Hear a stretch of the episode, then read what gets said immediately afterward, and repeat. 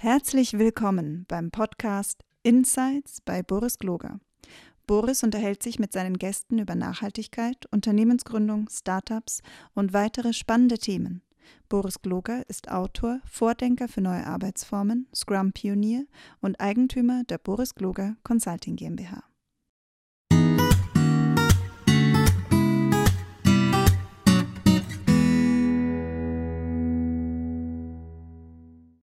Hallo und herzlich willkommen.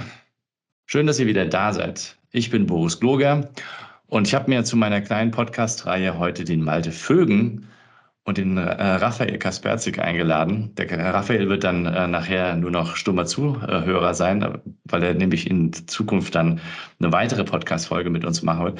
Aber dazu später. Malte, schön, dass du da bist. Ja, schön, dass ich hier sein darf und genau, cool, dass wir uns wiedersehen.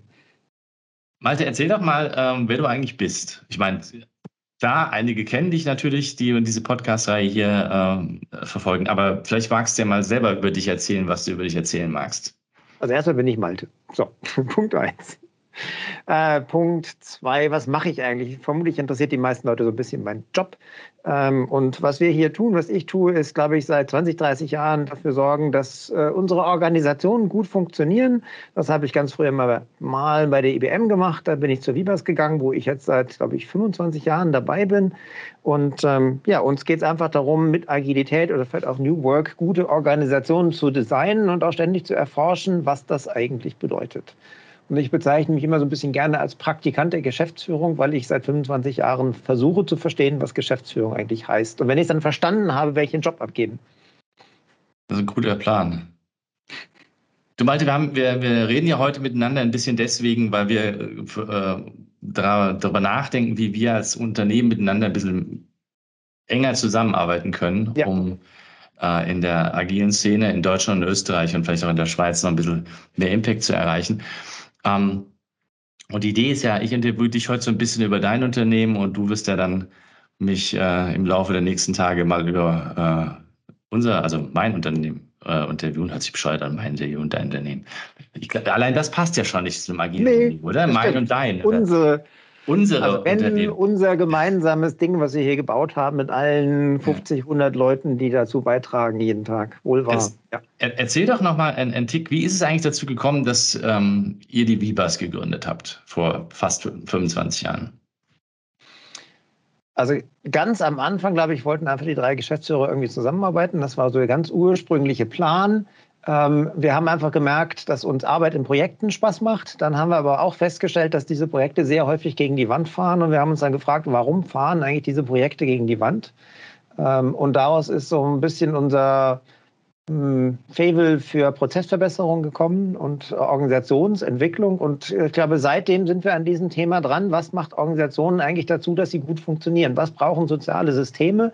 Und ich glaube, dass was wir so ein bisschen als Uniqueness haben, was uns ausmacht, ist diese Kombination von, was wir lieben, diese Kombination von systemisches, offenes Denken, von es sind soziale Systeme, die haben Überraschungen, das kann man nicht alles so vorherplanen und trotzdem so etwas zu nutzen wie agile Frameworks oder auch Strukturen zu nutzen, die ja irgendwie auch wieder sehr, sehr strukturiert sind. Ja? Und ich glaube, diese Kombination von Offenheit mit Struktur macht es irgendwie gut, um auch vielleicht genau diese Komplexitäten, Unsicherheiten ein bisschen mit so einem kleinen Strukturansatz auch gut greifen zu können. Und trotzdem nicht die Struktur über alles zu stellen, sondern die Fehler in dieser Struktur halt auch zu sehen und auf sie einzugehen, wenn sie auftauchen.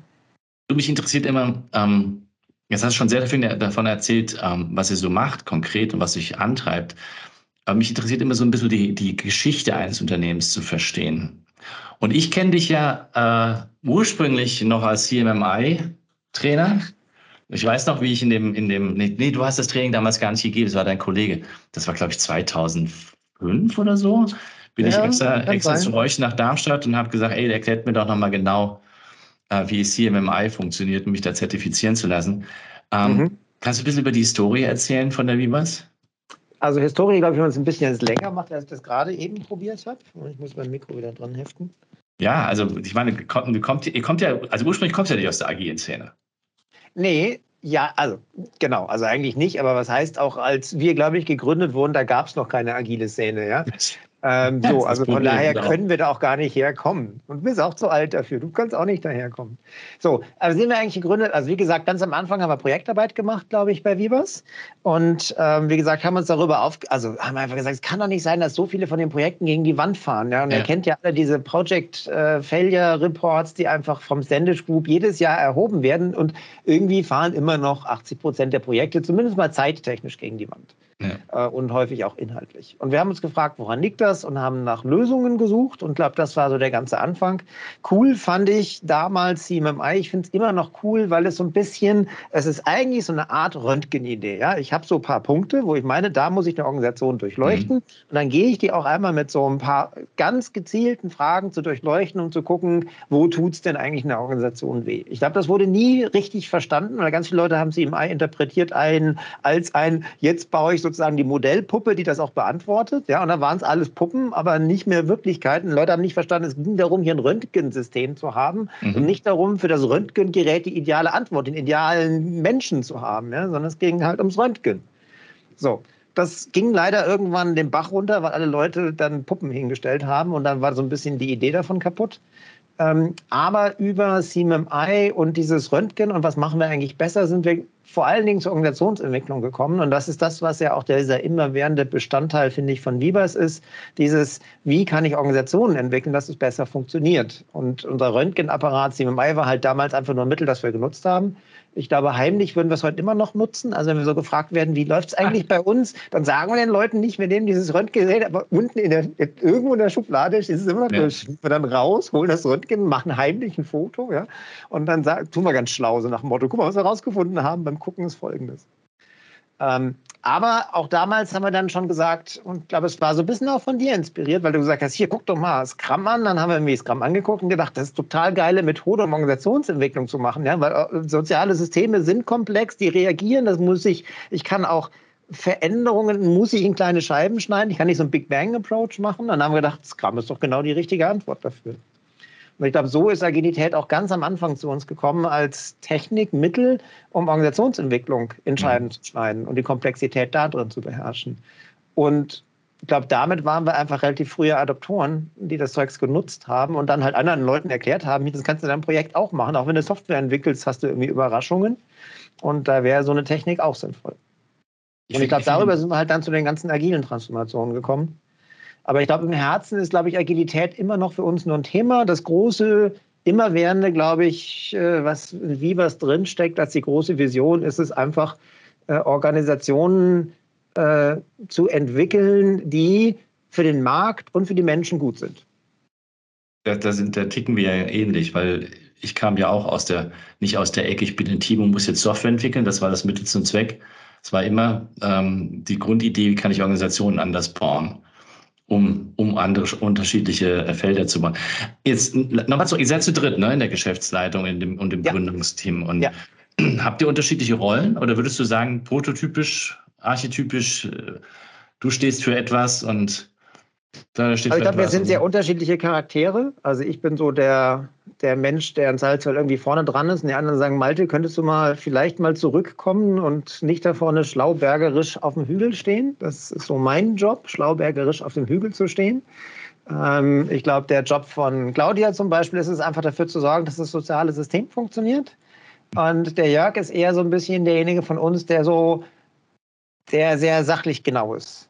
So, und ich glaube, in dieser Form, das haben wir, glaube ich, am Anfang nicht gewusst. Ja, irgendwann haben wir mal so Myers-Briggs-Type-Indicator-Kram und so weiter gemacht und gedacht, ach, das ist jetzt so ein Zufall, wir sind ja unterschiedliche Charaktere. Und gleichzeitig, glaube ich, haben wir es geschafft, über die Zeit uns halt auch zu vertrauen. Also ganz viele Leute sagen ja, 3 Leute in der Geschäftsführung, 3 Eigentümer, das kann doch nie funktionieren.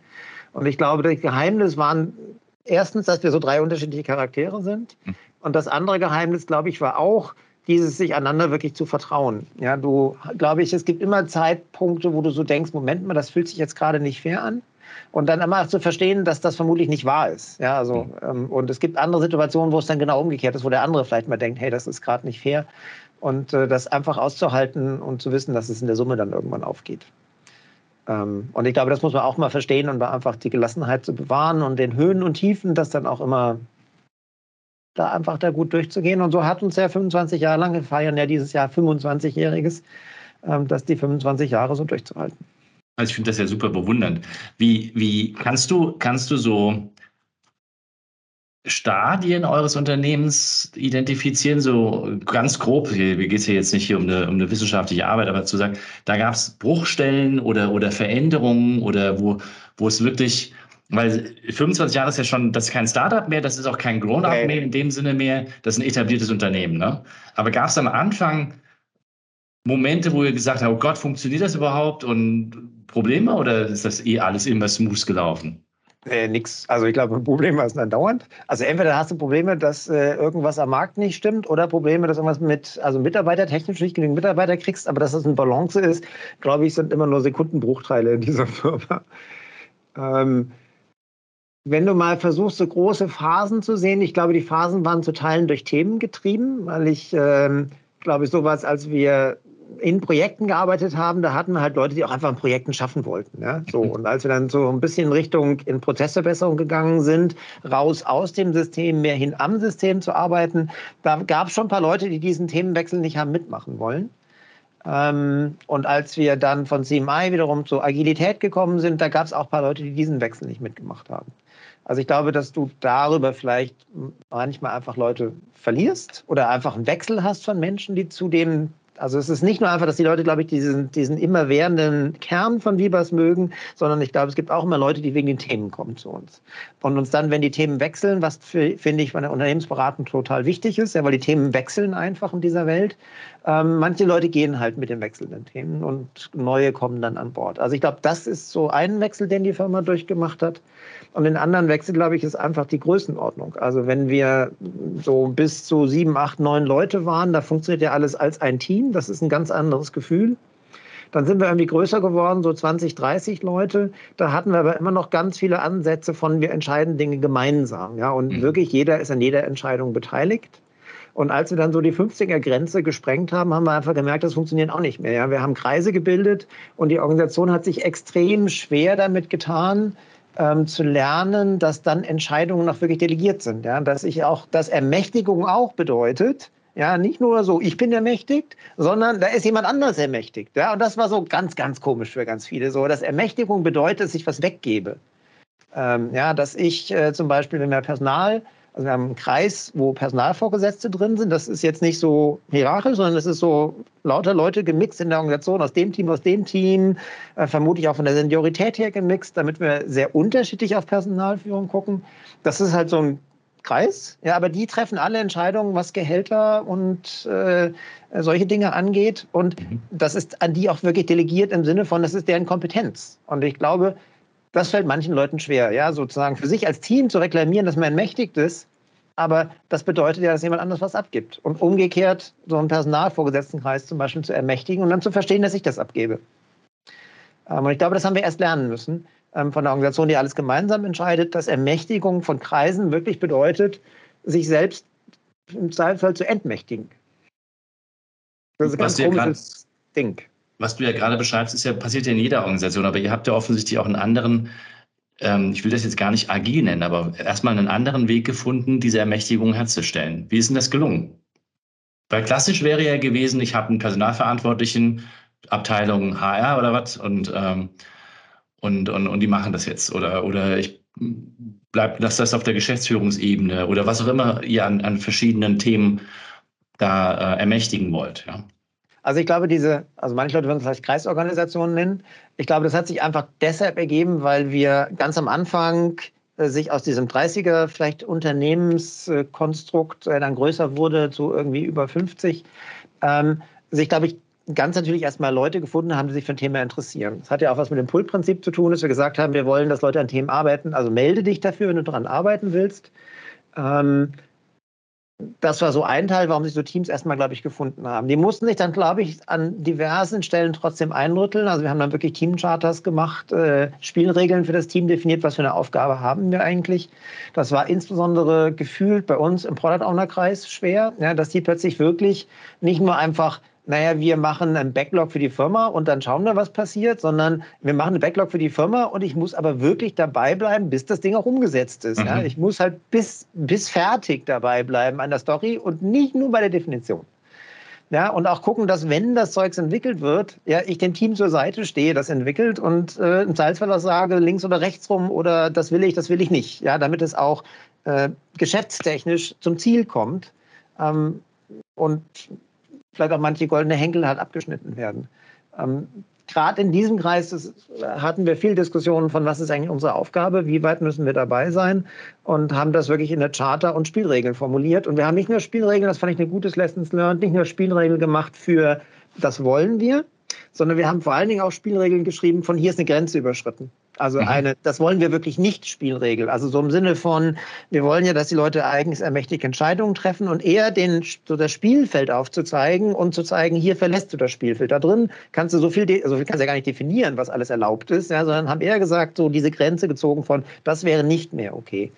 Und das hat extrem viel geholfen, damit Leute auch, glaube ich, in dem Kreis für sich verstanden haben, was das bedeutet, und das hat den Kreis auch zu 50% geändert. Also da haben, glaube ich, Leute entschieden, sie wollen das nicht, und andere sind dann dazu gekommen, die gesagt haben, ich will sowas machen.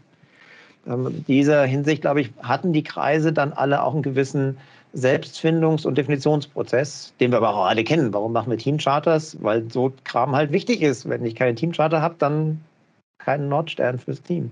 Jetzt drängen sich mir natürlich sofort zwei Fragen auf. Woher habt ihr gewusst, dass man das braucht? Also woher weiß, also ich kenne es ja nur von mir, ne? Also ich habe auch noch keine Organisation gebaut vorher, bevor ich mit BG in die Größe kam, die wir jetzt sind. Also woher habt ihr gewusst, dass es das braucht? Und die zweite Frage, die sich mir sofort aufdrängt, ist, in der Consulting-Organisation ist es ja immer so, dass Arbeit am Kunden das Geld bringt, Arbeit an sich selber zweimal Geld kostet, weil ich kann ja nicht am Kunden arbeiten und ich muss auch noch die Zeit investieren. Ja, dann investieren. Wie ist euch das ergangen? Das war die erste Frage. Woher haben wir gewusst, dass wir das brauchen? Ja. Naja, weil wir es den Kunden dann auch erzählen. Ja? Und unser Credo ist ja immer, das, was wir den Kunden erzählen, daran glauben wir wirklich. Also machen wir das auch selber. Ja? Und wenn es dann scheiße ist, dann erklären wir es dem Kunden auch nicht mehr. So, in diesem Sinne war das für uns, glaube ich, relativ natürlich. Teamcharter ist so ein Ding, was man einfach, haben wir beim Kunden gesehen, hilft, ja, wird dann auch bei uns helfen, hat auch geholfen. Also Tipp an alle, Teamcharter ist schon echt eine gute Idee.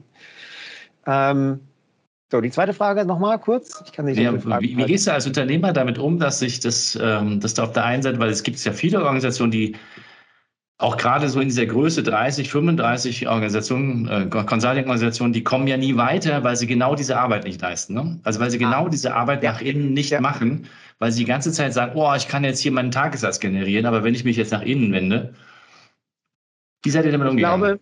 Ich glaube, wir waren immer eine Firma, die sehr auch nach innen geguckt hat. Ich glaube, das liegt in der DNA unserer Firma. Wir sind alle Leute, die, glaube ich, sehr hohen Anspruch an Qualität haben. Das ist, glaube ich, neben dieser Kombination von Systematik und offenes Denken, also systemisches Denken, glaube ich, haben wir auch alle einen sehr hohen Anspruch an uns und an Qualität und an die Ergebnisse. Dementsprechend, glaube ich, war immer, das liegt auch irgendwie in Agilität drin, ja, du sollst ja irgendwie auch sich reflektieren und Retrospektiven machen und so weiter. Auch das erzählen wir unseren Kunden und machen deshalb auch selbst. Und ich glaube, das ist total sinnvoll. So, allein deshalb, glaube ich, hatten wir immer Zeit investiert in uns selbst. Dazu haben wir einmal im Monat tatsächlich eigenen Sprintwechsel. Wir haben einen Backlog für die Arbeit an uns selber. Wir versuchen natürlich, das immer mit der Kundenarbeit zu verheiraten. Also im Idealfall ist es, wir entwickeln etwas, das den Kunden interessiert und uns, ja, so ko-kreativ. Also da haben wir beide was davon. Das ist der Idealfall. Manchmal klappt das nicht, da müssen wir eigene Tage investieren. Aber wir gucken da jeden Monat drauf, in was die Firma investieren soll. Gucken die Ergebnisse an, machen einen Sprintwechsel da draus. Wir haben jeden Monat einen Tag zum Austausch, weil wir auch meinen, dass unser Mehrwert als Unternehmen gegenüber Freiberuflern ja ist, dass wir mit einer gemeinsamen Sprache sprechen. Also wenn 5 Leute bei uns, beim Kunden im Team sind, dann hat der Kunde nicht einfach nur 5 Leute, sondern der hat wirklich ein Team, wo das System mehr ist als die Summe seiner Teile. Ja, der kann darauf sicher sein, dass die Leute mit einer Sprache sprechen. Und das hilft ja auch uns, wenn wir mit einer Sprache sprechen, weil wenn der Kunde irgendwie dann wieder mit den typischen, also ganz häufig kommen Leute her und sagen, ja, aber der Kollege hat was anderes erzählt. Und es tut gut, sagen zu können, ich glaube, dass er das Gleiche erzählt. Vielleicht drücken wir uns anders aus, aber ich bin mir eigentlich relativ sicher, aufgrund unserer ganzen gemeinsamen Ausbildung, dass er das Gleiche erzählt wie ich. Ja. Und es ist, glaube ich, sehr hilfreich, dieses Wissen zu haben, dass man das sagen kann.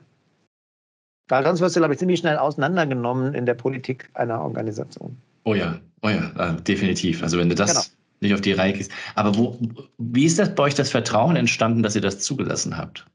Also, weil ich erlebe dich ja, Malte, ich erlebe dich jetzt nicht so als der absolut Relaxte, der 5 Grade sein lässt. Ne? Du bist, also ich habe schon den Eindruck, du weißt ziemlich genau, was du willst. Wie ist dir das gelungen, als selber Unternehmer und Führungskraft mit einer klaren Idee, wo du hin willst? Auch quasi das, was wir auch unseren Kunden ja eigentlich sagen, lass die Leute mal machen. Wie ist dir das gelungen? Ich glaube, es geht besser. Also ich bin ja leidenschaftlicher Segler und ich habe einfach beim Segeln auch gelernt. Ja, auch ich gebe das ja gerne immer an alle Mitsegler weiter und an die Kinder, die mit uns segeln etc. Es nutzt überhaupt nichts, wenn derjenige da irgendein Segelmanöver macht, dazwischen rein zu grätschen. Ja? Sondern man nimmt sich einfach ein Schiff, mit dem man auch mal was falsch machen kann. Ja? Und dann kann man aber nachher, wenn dann die Wende falsch gegangen ist, halt drauf gucken und sagen, so, warum ging das denn schief? Und jetzt machen wir es nochmal. Und ich glaube, diese Geduld muss man haben in so einem Unternehmen. Das heißt nicht, dass ich am Ende nach der 5. Wende, dann hätte ich schon gern, dass sie dann richtig ist. Das stimmt schon, ja. Aber ich bin, glaube ich, ein Mensch, der gelernt hat, dass man die Sachen noch wirklich versuchen muss, um sie zu verstehen. Das nutzt nichts, das Ding zu erklären und dann zu erwarten, dass es sofort funktioniert. Ich glaube, das geht einfach nicht. Sondern man kann das erklären, dann muss man 5-mal ausprobieren und dann erst hat man es wirklich verstanden. Und die, glaube ich, Gelassenheit braucht man einfach. Wie lange hast du dafür gebraucht? Was für diese Erkenntnis? Mhm. Na, ich segel, seitdem ich 11 bin. Ja? Also okay. Von daher, glaube ich, bin ich, also ich weiß nicht, das müsste der Raphael, der jetzt heimlich zuhört, müsste das sagen. Ich glaube, diese Geduld, solche Experimente der Organisation auszuhalten, die habe ich, glaube ich, schon irgendwie immer gehabt. Okay. Behaupte ich mal. Ich musste die Organisation fragen, was die sagt. Ich wurde in der Schülerzeitung noch als Rumpelstilzchen. Also ja, ich tanze dann rum, wenn es nicht gut ist, aber... Wo siehst du denn, bevor wir vielleicht so ein bisschen in die agile Szene reinschauen, aber das Entwicklungspotenzial für die Wibas für die nächsten, keine Ahnung, nächsten 25 Jahre? Das ist vielleicht übertrieben, aber vielleicht für die nächsten 5? Also... Ich glaube, also meine große Vision, weshalb ich euch wir euch angerufen haben und oder umgekehrt, wir irgendwie zueinander gefunden haben, ist, glaube ich, dass wir so ein bisschen dieses Denken von New Work und wie funktionieren gute soziale Systeme, dass das auch in die Unternehmensberatung reingehört. Ich glaube, es gibt nicht viele Unternehmensberatungen, die so funktionieren wie wir. Und ich glaube, davon braucht es mehr, weil ich glaube, nur dann authentisch New Work arbeiten funktioniert und beraten werden kann, wenn du das wirklich selber lebst. Also hatte ich ja vorhin schon gesagt, ich glaube, man muss die Sachen wirklich authentisch glauben und machen und tun. Und ich glaube, da ist eine Riesenlücke in Deutschland, wo ich glaube, Unternehmensberatungen nötig sind, die das New Work auch wirklich so selber leben und tun, ja, dass du das wirklich beim Kunden merkst, sodass am Ende, finde ich, der Net Promoter Score von der Beratung, ja, der sollte nicht nur auf der Management-Ebene positiv sein, sondern auch auf der Mitarbeiterebene. Also das ist der Lackmustest, finde ich, dass eine Beratung wirklich funktioniert. Und ich glaube, da ist einfach ein riesiges, weites, freies Feld. Und meine Hoffnung und Vision ist es, dieses brachliegende Feld zu erobern. Und ich glaube, die Themen selbst um Organisationsentwicklung und Beratung, glaube ich, sind sehr offen. Also wir haben auch jetzt Strategieunterstützung und Beteiligung gemacht, aber halt mit einem anderen Twist, halt eben mit, wie kann ich sowas wie Kanban und agile Methoden, wie kann ich einen Beteiligungsprozess einsetzen, um eine Strategie zu erstellen, die nachher von der Organisation auch wirklich getragen wird. Ja, also wo nachher eine Organisation vielleicht, also in dem Fall war es eine Organisation mit 5000 Leuten, wo in der Organisation 500 Leute nachher existieren an diversen Stellen, wo der Werksleiter das weiß, wo der Verkaufsleiter das weiß, wo aber auch ein Mitarbeiter am Band beteiligt war, die diese Strategie nachher auch in der Organisation auch an andere Mitarbeiter erklären und vertreten können. Weil nur dann, finde ich, dann fliegt die ja wirklich. Dann wird aus dieser Idee auch Wirklichkeit, die in der Strategie drinsteht. Was du ja gerade beschreibst, ist ja eigentlich der Traum, den die Organisationsentwickler vor 30 Jahren schon hatten. Sie wollten möglichst viel beteiligen und sie wollten in der Lage sein, zum Beispiel diese crossfunktionalen, multidisziplinären, wir nennen es ja dann ganz oft Pilotteams oder Gilden oder sonst was, Teams zu bauen. Warum glaubst du denn, dass das uns agilen Unternehmensberatung vielleicht, nicht allen, aber einigen von unseren Unternehmensberatungen eher gelingen kann? Ich glaube, das Geheimnis liegt wirklich in dieser Strukturiertheit der Agilität. Also diese Kombination von systemischem Denken, das die Agilität hat, plus dieser Strukturiertheit, die vielleicht aus Lean kommt, dieses, ich schneide es in Scheiben, ich habe ein Kanban-Board, das Oberste, da gehen wir auch wirklich dran, die Disziplin, die dahinter steckt. Ja, das ist ja eine sehr seltene Kombination von, wir haben da total strukturiert, also ich mache mir nur ein Scrum fest, total strukturierten Sprint, ja, aber am Ende des Sprints ist alles offen. Ja, und das ist diese Kombination von, die Wirklichkeit ändert sich nicht, ich muss andauernd gucken, wo ich eigentlich lang will, und trotzdem ist der einzelne Schritt total strukturiert. Und auch für mich als Segler ist das total geil. Das ist ja eigentlich das, was man als Segler lernt. Ja? Wenn du irgendwie von A nach B segeln willst, dann machst du dir schon einen Plan. Ja? Du guckst dir die Richtung an, du guckst dir die Strömung an, anderen Kram. Und trotzdem tust du jede Stunde koppeln. Jede Stunde guckst du, wo sind wir wirklich, und stellst natürlich fest, dass Wind und Wasser dich irgendwo ein bisschen verschoben hat. Ja, und ich glaube, dieses Prinzip, was Segler und vermutlich auch Piloten so einfach in der DNA drin haben, ja, das geht, glaube ich, vielen Entwicklungsorganisationen, täte denen ziemlich gut. Und das ist vielleicht das, was dem systemischen Denken den Organisationsentwicklern vielleicht lange Zeit so ein bisschen gefehlt hat, dieses, was ja eigentlich erstmal klingt, ist ja wie ein Paradoxon. Ja, ich will Offenheit, ja, und dafür brauche ich Struktur. Ja. Das ist mir auch immer aufgefallen. Also und ich glaube, da ist die deutsche Szene leider vor 90 Jahren, in den 90er Jahren, 80er, 90er falsch abgebogen. Zu sehr in diesem gruppendynamischen Prozess abgeblieben und gesagt, ich muss alles freilassen, weil das, was wir heute in der agilen Szene machen, also die erfolgreich sind, die sind tatsächlich strukturiert. Es ist tatsächlich ein strukturierter Prozess mit einer Zielrichtung. Also es geht, man sagt nicht, egal wo wir rauskommen, das stimmt einfach nicht. Sondern wir sagen, nein, es ging um ein bestimmtes Thema, man wollte wohin, man kann darüber diskutieren, ob dieses Thema das Richtige ist, aber da wollte man hin, und dann versucht man das strukturiert zu erreichen mit den Mitteln, die einem moderne systemische Organisationskonzepte geben. Ja, genau. Und genau diese Kombination, glaube ich, ist das, was das Geheimnis ist am Ende. Weil nur Offenheit geht nicht und nur strukturiert wäre ja auch verkehrt, weil dann gehe ich an der Wirklichkeit vorbei, die sich halt auch ändert und unvorhersehbar ist.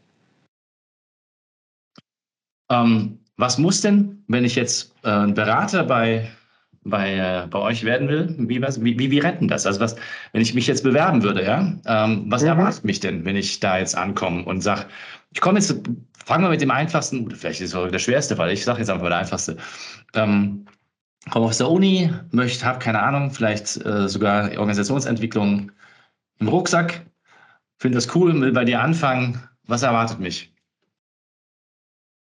Also nachdem du durch den ganzen Bewerbungsprozess durch bist, glaube ich, erwartet dich erstmal ein Team, das dich, das dich aufnimmt, weil wir so ein bisschen in Teams strukturiert sind. Also von daher wirst du in so einem Team so ein bisschen umschlossen. Und ich glaube, am Anfang ist es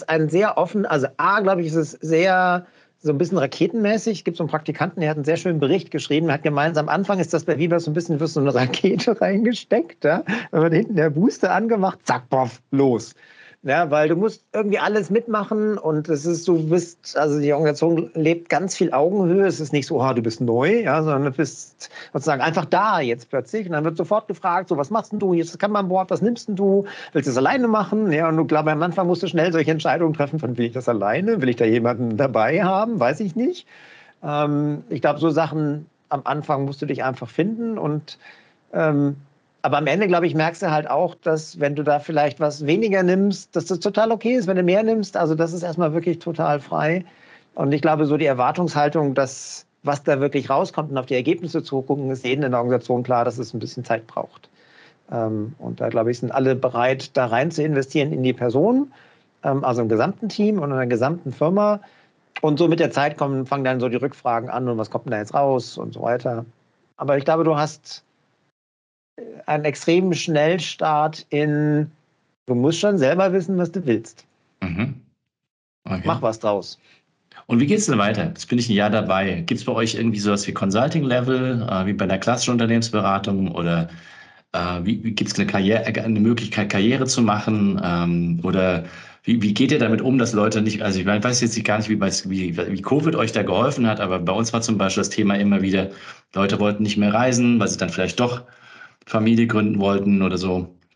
Habt ihr solche Themen auch?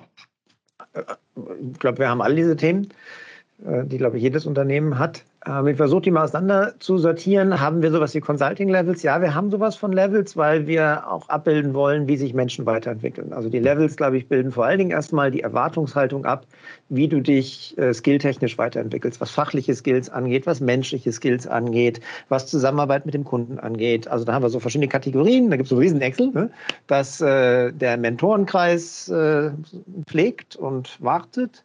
Und da ist die Erwartungshaltung drin, mit denen auch die Personalvorgesetzten wieder auf die Mitarbeiter zugehen und sagen, hier so, das ist das, woran du gemessen wirst, wie deine persönliche Weiterentwicklung ist. Das ist so der eine Teil. Der andere Teil, glaube ich, hat aber auch was damit zu tun, sich in der Firma für die Firma zu engagieren. Mhm. Und dazu haben wir wie die diversen Kreise, Personalvorgesetztenkreis, Refinement-Kreis, Scrum Master-Kreis, also so, was man halt so alles denken kann. Mhm. Und die Erwartung ist natürlich, dass du dich in mindestens einem dieser Kreise irgendwie engagierst und auch internen, also nicht nur beim Kunden Mehrwert lieferst, sondern auch internen Mehrwert lieferst. Und was du da tust, ist wiederum eigentlich total frei. Musst halt manchmal auch so ein bisschen den richtigen Zeitpunkt abpassen, dass du beim richtigen Team zum richtigen Zeitpunkt anklopfst und sowas.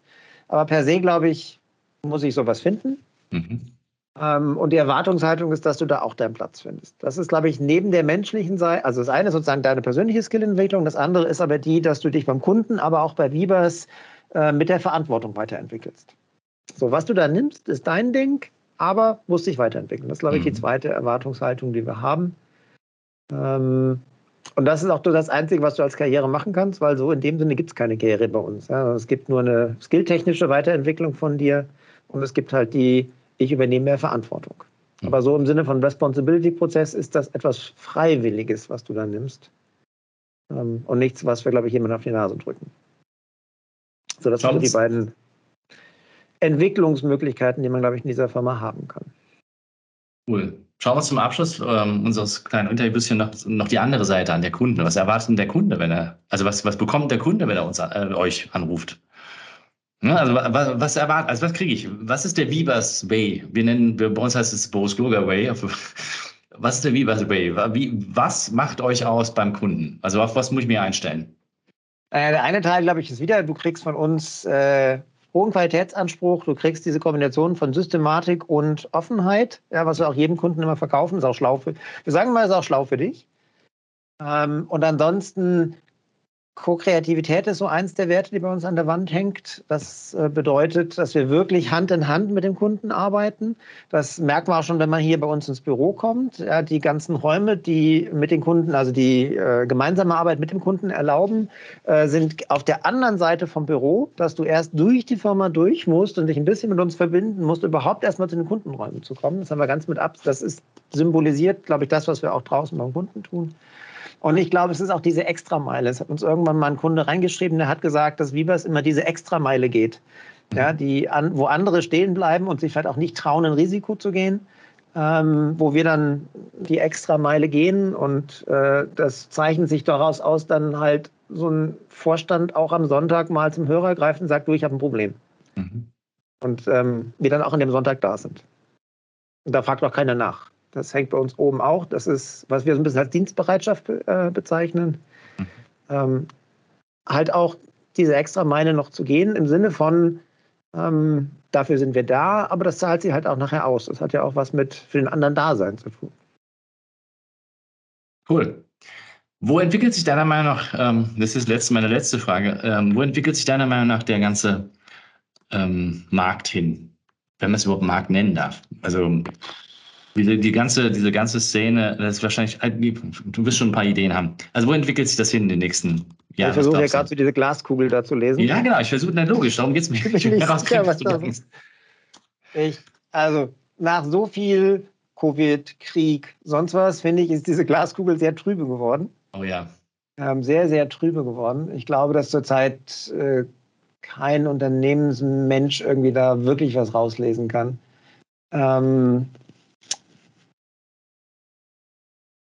Ja, du, ich weiß es echt nicht. Persönlich würde ich natürlich sagen, dass so etwas wie dieses Vertrauen in Unternehmen, wie funktionieren soziale Systeme gut und so weiter und auch diese Reaktionsfähigkeit von Unternehmen total wichtig ist, weil, glaube ich, gerade Covid, auch der Krieg hat gezeigt, wie wichtig Reaktionsfähigkeit ist, ja, weil Pläne einfach innerhalb von einem Monat Makulatur sein können. Also ich weiß noch, dass wir, als Covid zum ersten Mal der große Lockdown kam, ja, wir einfach zum ersten Mal wirklich einen knallharten Sprintabbruch in der gesamten Firma hatten. Wir haben gesagt, alle Sprints sind dann. Heute ist eine neue Planung. Ja, und ich mache das jetzt immer als Beispiel, wann bricht man eigentlich einen Sprint ab? Also das ist so ein Beispiel, wo man es mal tut. Definitiv. Ja, genau, das ist so ein klassisches. Und ich glaube, dieses Wissen, dass das auch gut ist in dem Moment, glaube ich, diese Reaktionsfähigkeit braucht. Ich bin mir nicht so sicher, wie die sich genau ausgestaltet, ob wir da jetzt mehr Less, mehr Scrum, mehr Safe, also die ganzen Methoden, das, glaube ich, wird sich viel, viel weiterentwickeln. Und dann werden wir uns, glaube ich, auch zu 50% ins Knie schießen, wieder ein bisschen zurück und ein bisschen wieder nach vorne kommen. Inwieweit das, glaube ich, jetzt alles gefragt sein wird, wenn vielleicht der Krieg hier mehr rüberschwappt, weiß ich halt auch nicht. Also von daher, glaube ich, ist die Glaskugel gerade sehr trübe. Andererseits glaube ich, dass Reaktionsfähigkeit echt gerade hilfreich ist. Ja, ich glaube, das war ja immer die große Stärke von allen agilen Ansätzen, wie du sie auch genannt hast, ja, oder nennst. Es ist völlig egal, ob es jetzt Scrum, Kanban, Safe, Crystal oder sonst was war. Es ging immer darum, aufs Außen zu reagieren. Ja. Und ich glaube, das ist eine große Stärke dessen, was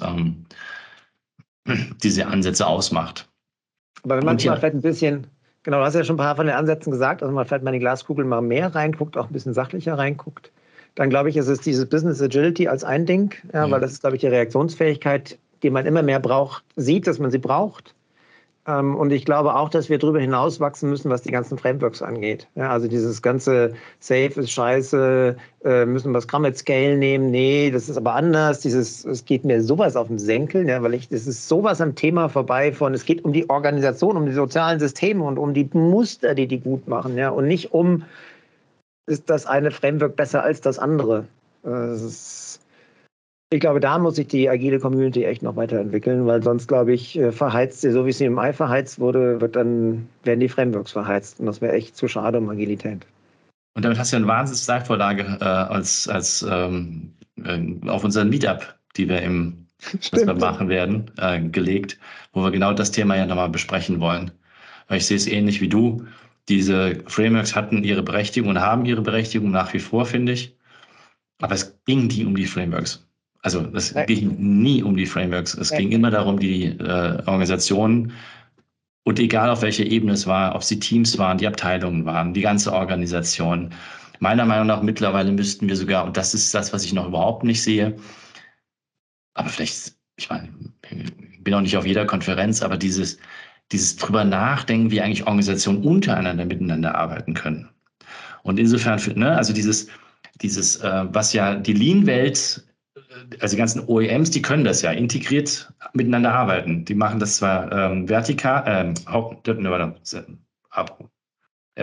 ab, von oben nach unten ist vertikal. Ne? Die machen das halt vertikal. Und ich glaube, die Frage, wie eine horizontale Integration funktionieren kann und wie wir auch wirklich miteinander Probleme lösen können. Insofern finde ich das super, dass wir in der Zukunft ein bisschen mehr zusammenarbeiten. Dann lernen wir das nämlich, glaube ich, wie Organisationen untereinander miteinander arbeiten können. Mit all seinen Schwierigkeiten. Aber da bin ich sehr gespannt drauf, genau. Ja, da freue ich mich drauf.